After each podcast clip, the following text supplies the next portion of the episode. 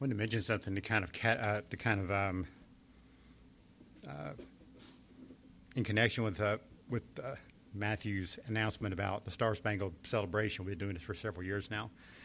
One of the ways that Miriam helped, and we're going to need somebody to take her place because she won't be here, is uh, we've had we've, we've uh, last couple years we've had uh, one or two people who have dressed up in they say like uh, Betsy Ross or somebody from the colonial period. If you're interested in doing that, either from the as a guy or as a girl, we have a costume for one for both. Could really use your help. Doesn't matter how old you are, how young you are. Well, you can't be too young because then costume won't fit. But um, anyway, we could use some help with that. Well, we're continuing this morning with our, our study through Psalm 119. Uh, today we're looking at the 16th stanza. Stanza. This is verses 121 to 128. And it's very clear to anyone who reads Psalm 119 that this psalmist is in a very difficult situation, very challenging situation. He speaks of wicked people, evil people, people that he describes as being proud and arrogant, deceitful. They're all around him. Some of them are even in positions of authority, and so they use that authority to persecute him for his faith. It's also clear to anyone who reads this psalm that the psalmist is completely dedicated to the Lord. Uh, in spite of all the opposition that he's getting to his faith in the culture that he lives, he is not going to compromise what he knows is true.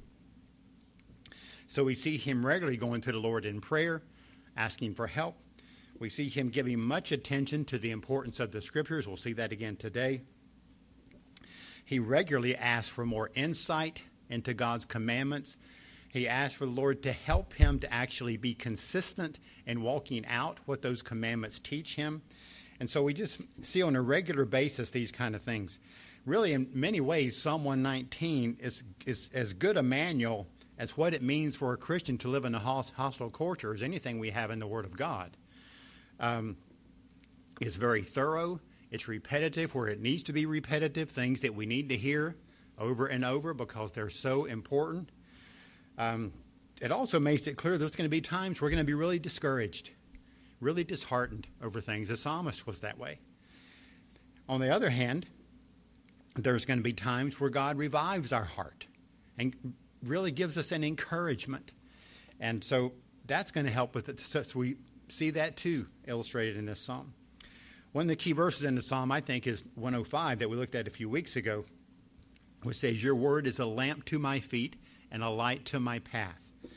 Uh, that's a statement of fact, really, about the importance of the scriptures, just giving that kind of light as an illustration. One thing it tells us is that the Word of God really is like a, is a light, it's like a floodlight, so to speak, that helps us to see the big picture of things. I would uh, I describe that as having a Christian worldview that really determines everything you see. It really ties into the song we sing. Uh, be thou my vision. It's kind of helping us to see things in the big picture kind of way. But his word is also a lamp to our feet. Helps us in very specific decisions, very specific choices that we're challenged with. We need the word of God in both those ways. And all this is really important, especially because we live in a world that truly is full of moral darkness. But it's tricky because the moral darkness is dressed up to be fun, to be liberating, to be fulfilling, even to be beautiful. Kind of like I, I think the, of the city of Vanity Fair and uh, Pilgrim's Progress. Very dressed up. But the reality is, it'll destroy your life. Because in reality, it's truly ugly from God's perspective. Well, in that kind of world, in that kind of world, we just desperately need light. In a world where darkness is advertised and protected and encouraged, we need the light of the Word of God. In fact, as we saw last week, the Word of God even leads us to have a holy hatred for what is evil. That sounds very odd to our ears, I know, but it's something the Word of God, I think, makes clear to us, and it's actually going to come up in these verses again today. So, verses uh, 121 to 128, here's what they say I have done justice and righteousness. Do not leave me to my oppressors. Be surety for your servant for good. Do not let the arrogant oppress me. My eyes fail with longing for your salvation and for your righteous word. Deal with your servant according to your loving kindness and teach me your statutes. I am your servant. Give me understanding that I may know your testimonies. It is time for the Lord to act, for they have broken your law. Therefore I love your commandments above gold, yes, above fine gold. Therefore I esteem right all your precepts concerning everything. I hate every false way. The psalmist describes himself as God's servant three times in this stanza. So that's a key thought that we'll give some attention to. He also speaks much of the need for God's servants to know and value the scriptures. We're going to look at these verses in three sections. First, we'll look at verses 121 and 122. Uh, they talk about how God's servant is to live righteously and trust Him for help. Second, verses 123 through 125, we see how God's servants are in covenant with Him. So we can trust him then for deliverance, for mercy, and for greater understanding. And third, in verses 126 to 128, we see how God's servants have a zeal for God's reputation. They want to see his reputation be upheld and see his word rightly esteemed. So, our first main point is this As God's servant, believers have the responsibility to live righteously and the privilege of trusting their Lord to come to their aid. Being in the position of a servant is generally not seen as a good thing. It's often seen as being on the low end of the totem pole. Most people don't have as their great ambition to be a servant. But in God's vocabulary, it's a good thing. If you are God's servant, then you are one who has great dignity in the kingdom of God. Jesus himself said, if you want to be great in God's kingdom, learn to be the servant of all. So, what is generally looked down on in our world at large is considered a position of great honor in God's kingdom. It's interesting that the Hebrew word for servant that's used here is, uh, is also used to describe in the, in, in the Old Testament household servants. It's used to describe the Israelites when they were slaves in Egypt. The same word is also used to describe Abraham. This word is used to describe Moses and even the Messiah. As you might recall, one of the main terms that the prophet Isaiah used to speak of the coming Messiah was the suffering servant.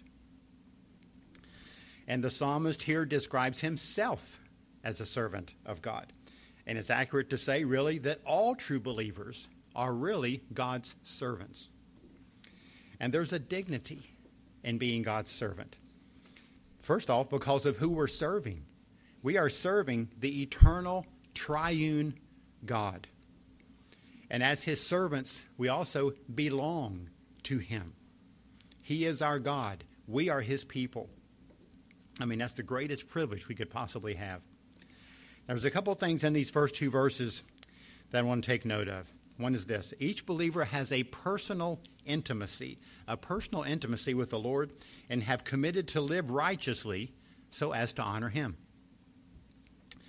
To be God's servant is described in verse 122 as to be completely dependent on Him. By His grace, of course, we have come to see how sinful and weak we really are. By His grace, we have been, able, been enabled to put our faith in Jesus Christ as our Savior and Lord.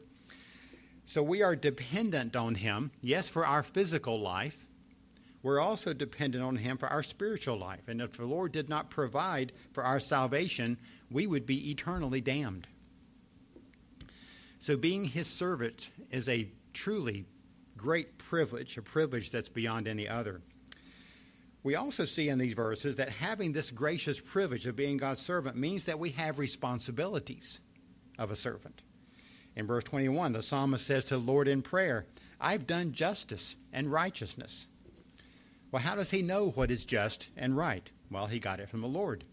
God's commandments are very clear on what it means to be just and right.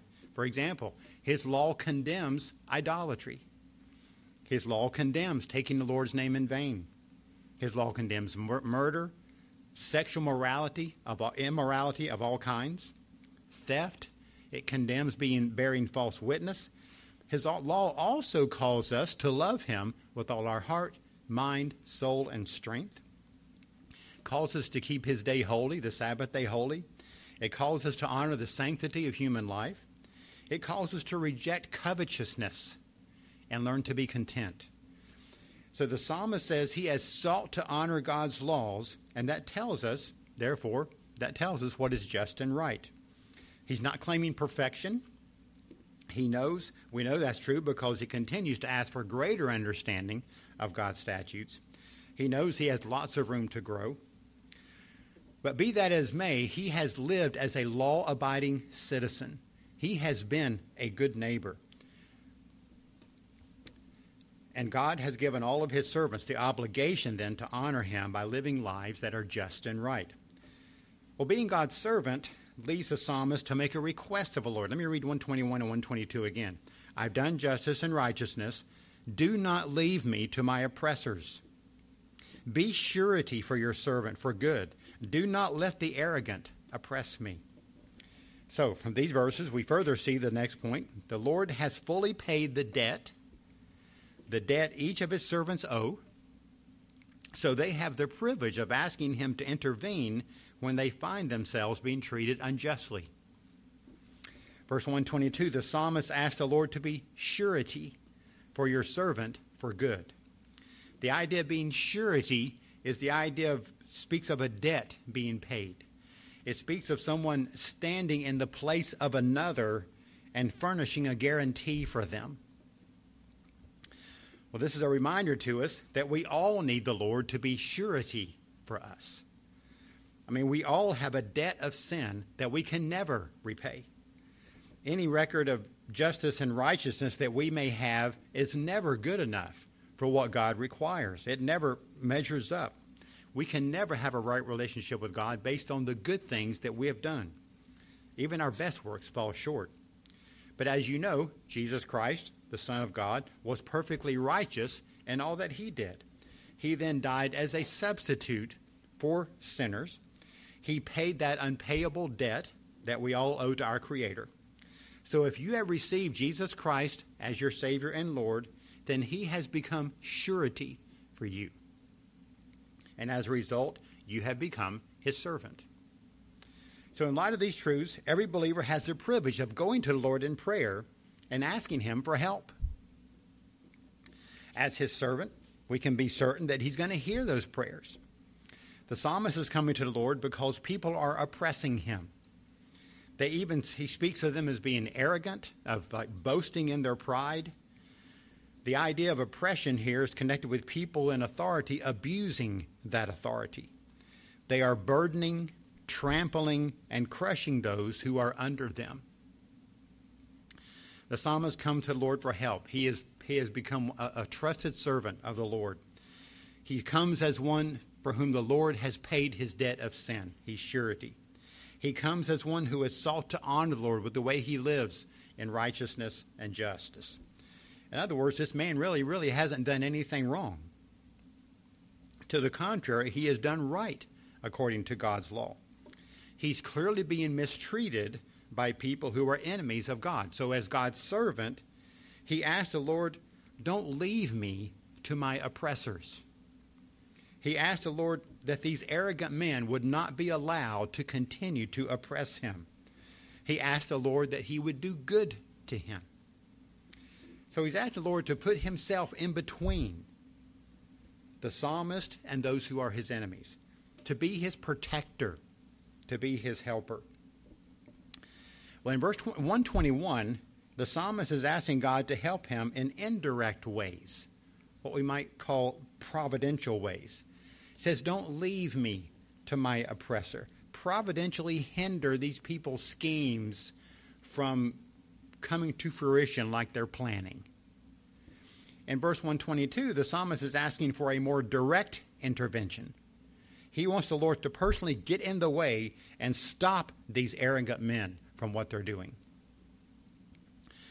So he realizes one way or another, if he gets relief from the evil actions of these oppressors, then it's God who's going to bring that about. He's the one who's going to bring that relief. But we have the same confidence before God because if Jesus Christ, like we said, is your Lord and Savior, then you are God's servant. And you can bring your greatest needs to to Him to help you, to hear your prayers. And as your, uh, you as his servant, he as your God, he will come to your aid. Well, psalmist then elaborates more fully on the blessings of being God's servant. So look again at verses 123 to 125. He says, My eyes fail with longing for your salvation and for your righteous word. Deal with your servant according to your loving kindness and teach me your statutes. I am your servant. Give me understanding that I may know your testimonies. So, our second main point is this As God's servant, believers are in covenant with Him so they can trust Him for deliverance, for mercy, and for understanding of His Word.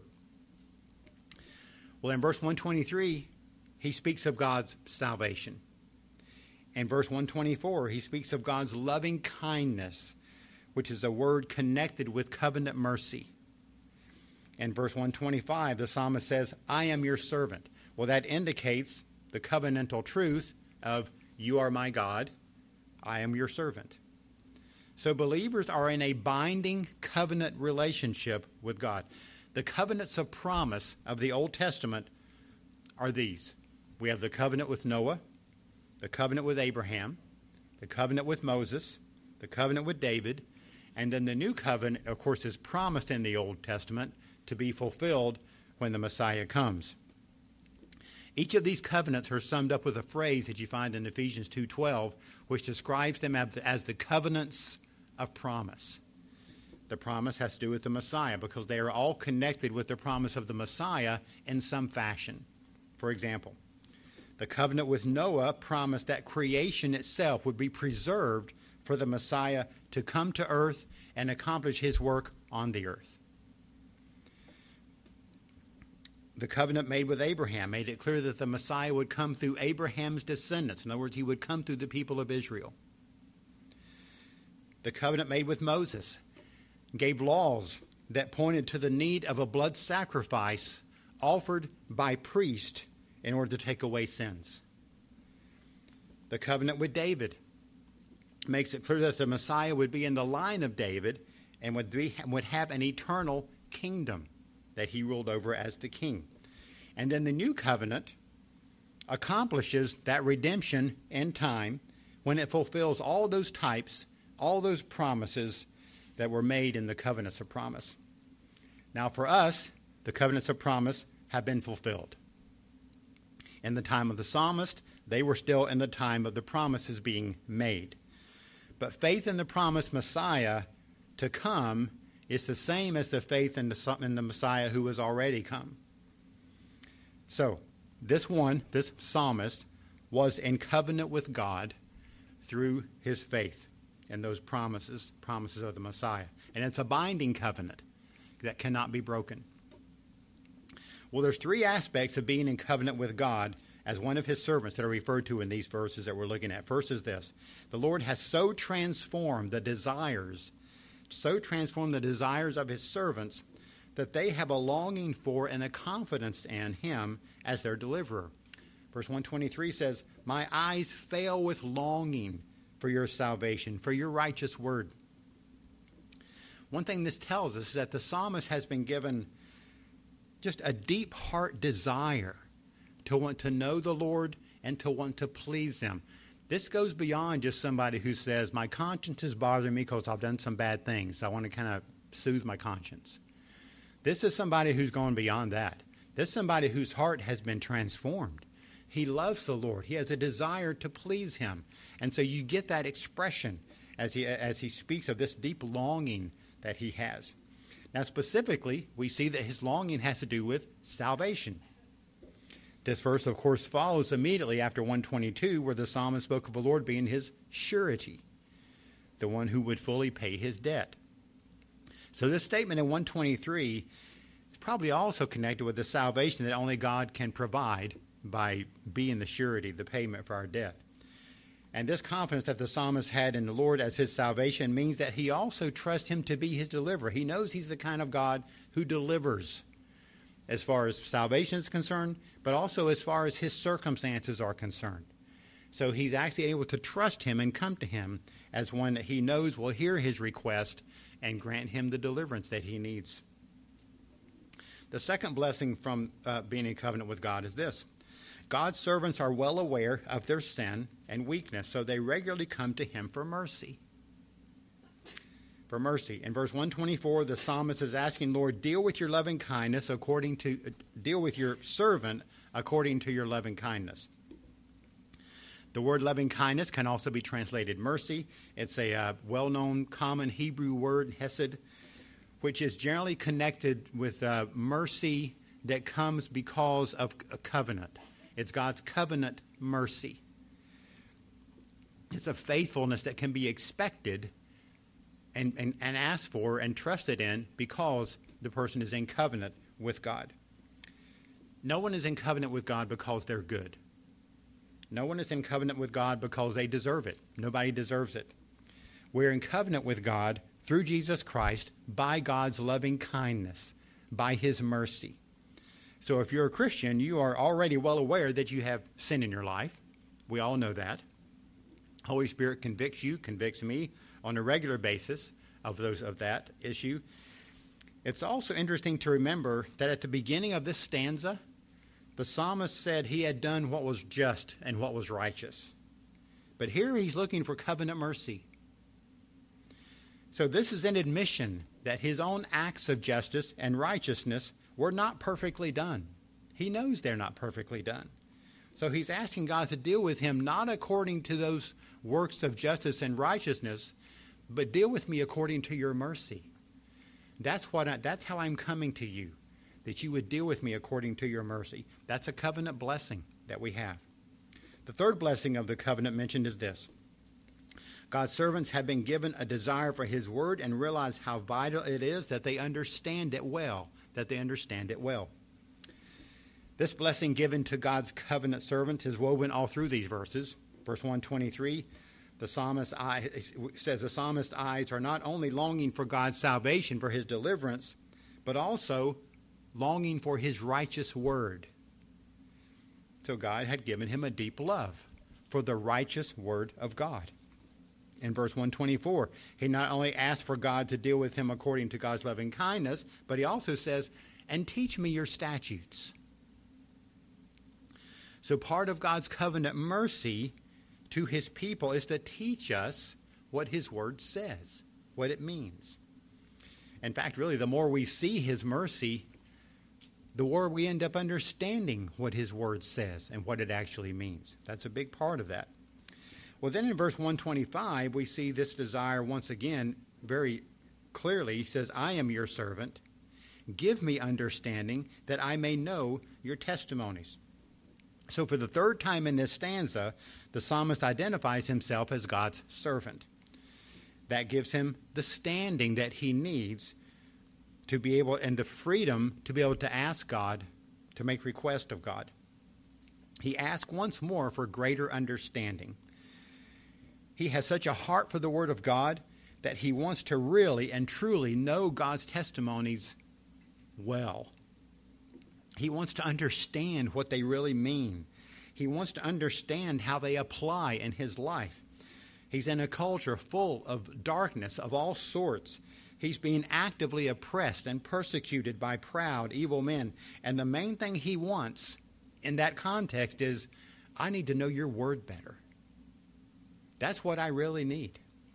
George Zemek, a, uh, who one of one of the commentators that I read, he made this comment here. He says, "It is only that kind of personal knowledge of the God of the Word, mediated through the Word of God, that can provide sufficient sufficient resources for the pressures and pains and in the case of the psalmist the persecution of life in the real world so he knows his best way to know the god of the word is to know the word of god no matter what pressures he is facing in life, he knows the resources he needs are in the scriptures. Does that apply to us too? When we think through the things that are really bothering us at this time, do we really believe the scriptures are a sufficient resource for us? I don't know about you, but I can't always say that I think that way. I don't always do that. So, is the Lord and His Word really enough to give help, to give guidance? I believe it is. I believe it truly is a sufficient resource. And He will use it in various ways and through many different people and so forth. But it's just a, it's just a real blessing to us as servants of God to know that He's given us this sufficient resource in His Word. Now, our last main point comes from verses 126 to 128, which say, It is time for the Lord to act, for they have broken your law. Therefore, I love your commandments above gold, yes, above fine gold. Therefore, I esteem right all your precepts concerning everything. I hate every false way. So, from these verses, we see our third main point, which is as God's servants, believers have a zeal, a zeal for God's reputation to be upheld and for his word to be rightly esteemed. Now, we need to realize all this follows from what's been said before. It follows from the fact that he has made clear his identity is this I'm God's servant. And that's the key to everything that's going on in my life and my interaction with my culture around me. He's made it clear that there are evil things going on in his culture. He's made it clear that even though he's living in a way that honors the Lord, and his law, he still finds himself being oppressed. He's made it clear that God's word is key. It is key to understanding what's truly right and wrong. It's also key in giving the psalmist the resources he needs as God's servant to be able to persevere in the situation that he's in. All this tells us that the relationship that the psalmist has with Lord is the most important relationship in his life. Being God's servant affects everything about him. So, with those things in mind, we see this next point. God's servants want to see him intervene. They want to see him intervene when his law is so blatantly rejected. The psalmist says very emphatically in verse 126 it's time for the Lord to act. Why would he say that? Well, he follows it up. Because they've broken your law. That's why. It's not because I'm fed up. It's because they they keep breaking your law. It's time for you to act. Again, this is being prayed out of a zeal for God's glory, not because he's personally frustrated. It's his zeal for God's glory. He sees people just blatantly defiantly breaking God's law. It's not out of ignorance, it's out of out and out rebellion to God. And the more clearly God's servant understands the truths of God's word, the more zeal he has to see God's glo- to, to see God glorified.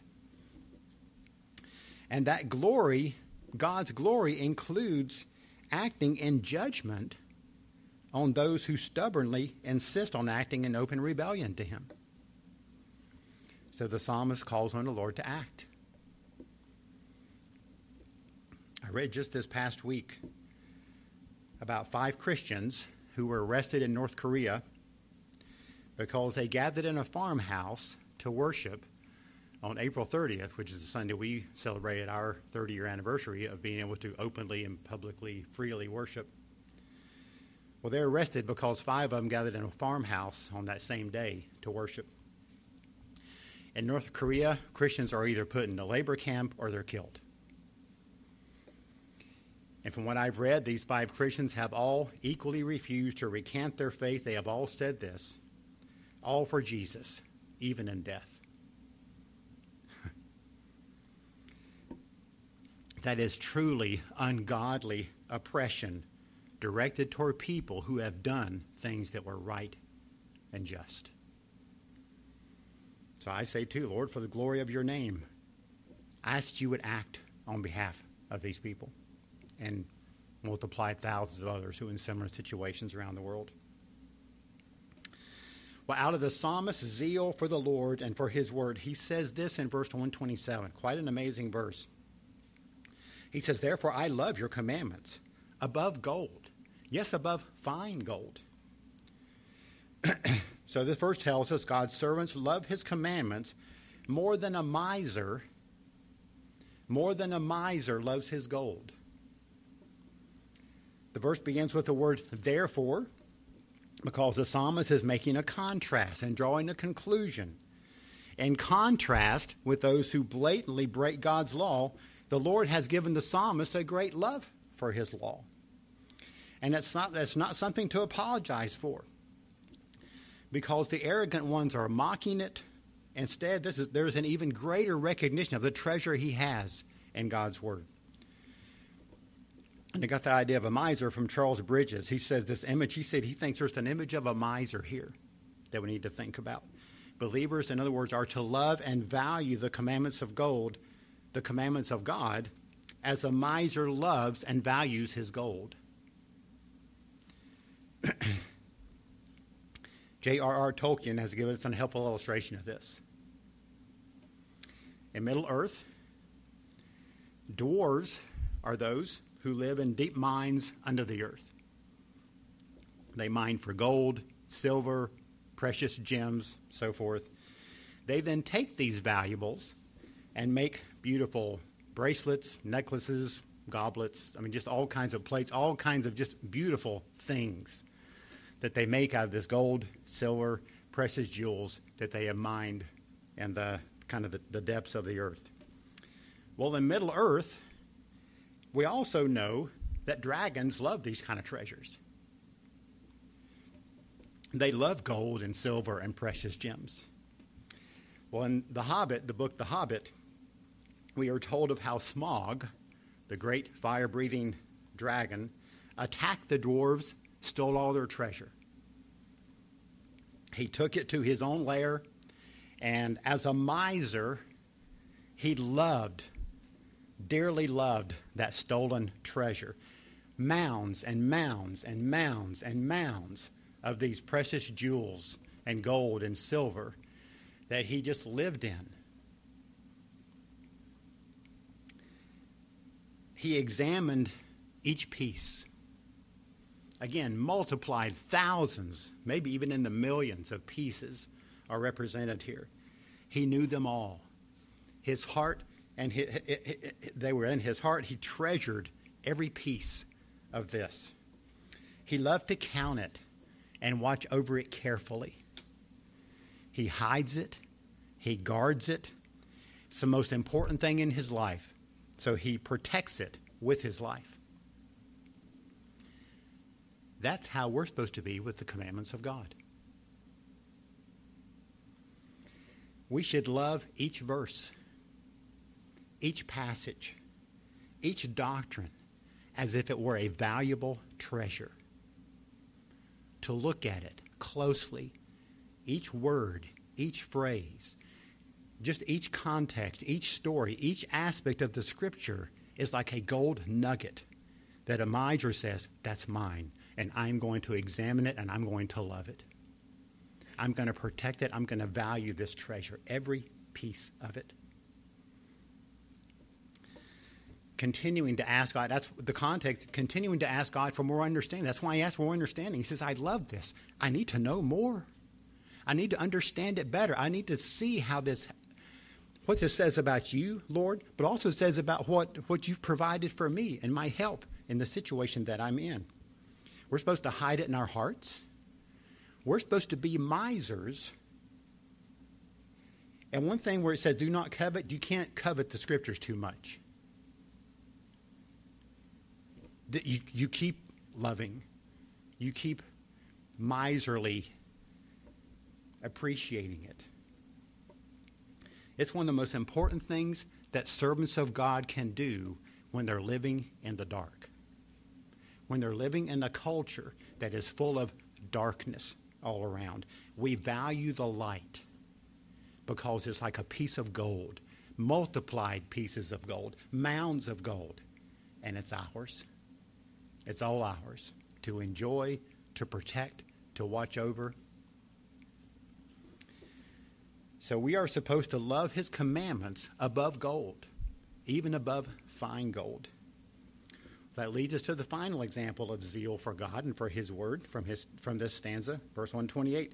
Therefore, I esteem right all your precepts concerning everything. I hate every false way. So, our last point is this The love God's servants have for his honor and for his word calls them to have a holy hatred for false ways that are presented as if they are true. So the psalmist further describes his love for God's word when he says, Therefore I esteem right all your precepts concerning everything. I mean, you can just almost you can almost like it just visualize a miser with his gold. I esteem every piece. It's all important. They are God's precious gems. That's and there's really a couple things here that tells about why how why they're so important. First off, they are God's precepts. They are your precepts. They're yours. That's why I esteem them. And he also another reason to esteem them because they concern everything. You say, well, the Bible talks about everything but this. But what? If you think it doesn't apply to something, it's because we don't understand it like we should. The scripture speaks to everything. Everything. That's why he said he esteems it, because it concerns everything. There's nothing left out. Think about it, just generally speaking. Obviously, they speak much of salvation and what all is involved there. We could say a lot about that. They speak of temptation, they speak of trials. The scriptures speak of priorities, they speak of purpose. They speak to us as men. They speak to us as women. They speak to us as children. They speak to us as parents. Instructions to children, instructions to parents, instructions to husbands, instructions to wives, instructions to grandparents, instructions to civil magistrates, instructions to citizens, instructions to employers, instructions to employees. I mean, it's full, it speaks to everything. Okay, back to Middle Earth. The dwarves end up employing Bilbo Baggins, a hobbit, to help them get their treasure back from Smaug, the dragon. So when they find the dragon, able to get in, to find a, a map to get into the secret passageway where his lair is and the, the mounds of stolen treasure that he's hoarding. Bilbo goes in he uses the magic ring that he's found, which makes him invisible. While the dragon is sleeping, just sleeping there amongst all of his wealth, Bilbo takes, it's described as one two handled cup. He takes it. Dragon is sleeping. He wakes up almost immediately, and almost immediately he knows something's missing. You've got mounds and mounds and mounds and mounds of gold and silver and jewels. One thing is gone, and you know it immediately. He ends up flying into a rage because of that. Because one two handled cup was taken. That's what misers do. Every single piece is valuable. You can't lose a single one as believers, when we see people taking verses from God's holy word and dismissing them, misusing them, giving a false interpretation or an untrue interpretation of what they actually say, as misers for his word, we have anger. Somebody's messed with the treasure. Even one piece, they're messing with it. They're taking it away they can't do that. So, in other words, the way he says it here, we hate every false way with a holy, God exalting hatred. But we not only hate it in others, we hate it in ourselves too. That's why we regularly pray. And the psalmist again models this for us. Regularly pray, God, give me more understanding of your word. I know there's all kinds of issues in my life where I don't understand right, where I'm not being consistent in the way I live. Continue to give me the understanding I need because I don't want to be guilty of one of these false ways. And we know that since we are his servants, his covenant servants, he will answer our prayers and help us to grow in our own integrity. Lord, we want to thank you for your word. We do thank you for what a treasure it is to us. Lord, help us to see how valuable it is. There is just, as I begin to think about putting myself in the position of a dragon who loved all of his every piece, I think I, my love for your word isn't that strong. It needs to be stronger. Lord, I ask for each of us that you would give us a miserly love for every gold nugget of your word. Help us to see how vital it is, and help us to see how important it is to us as your servants who are living in a place, a time when we really need help. And you've given us the help. Help us to see it. Continue to help us grow in our own understanding of these things and apply them to our lives. We all need that kind of help.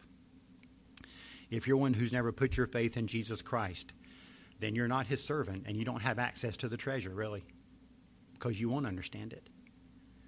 But you can. A prayer like this would be a way to start. Lord, I realize that I'm sinful. I realize that I don't measure up. I try to figure things out on my own. I don't trust you. I trust myself, and that really hasn't worked very well. So I recognize that I'm a sinner, but I thank you so much that Jesus Christ came into this world to pay the price for sinners, and I want to receive him as my Savior. I commit my life to him as the Lord of my life. If you want to talk in more detail about that commitment, you can make it on your tear off, or those who are watching online can reach out to us through the website. It is the name of Jesus.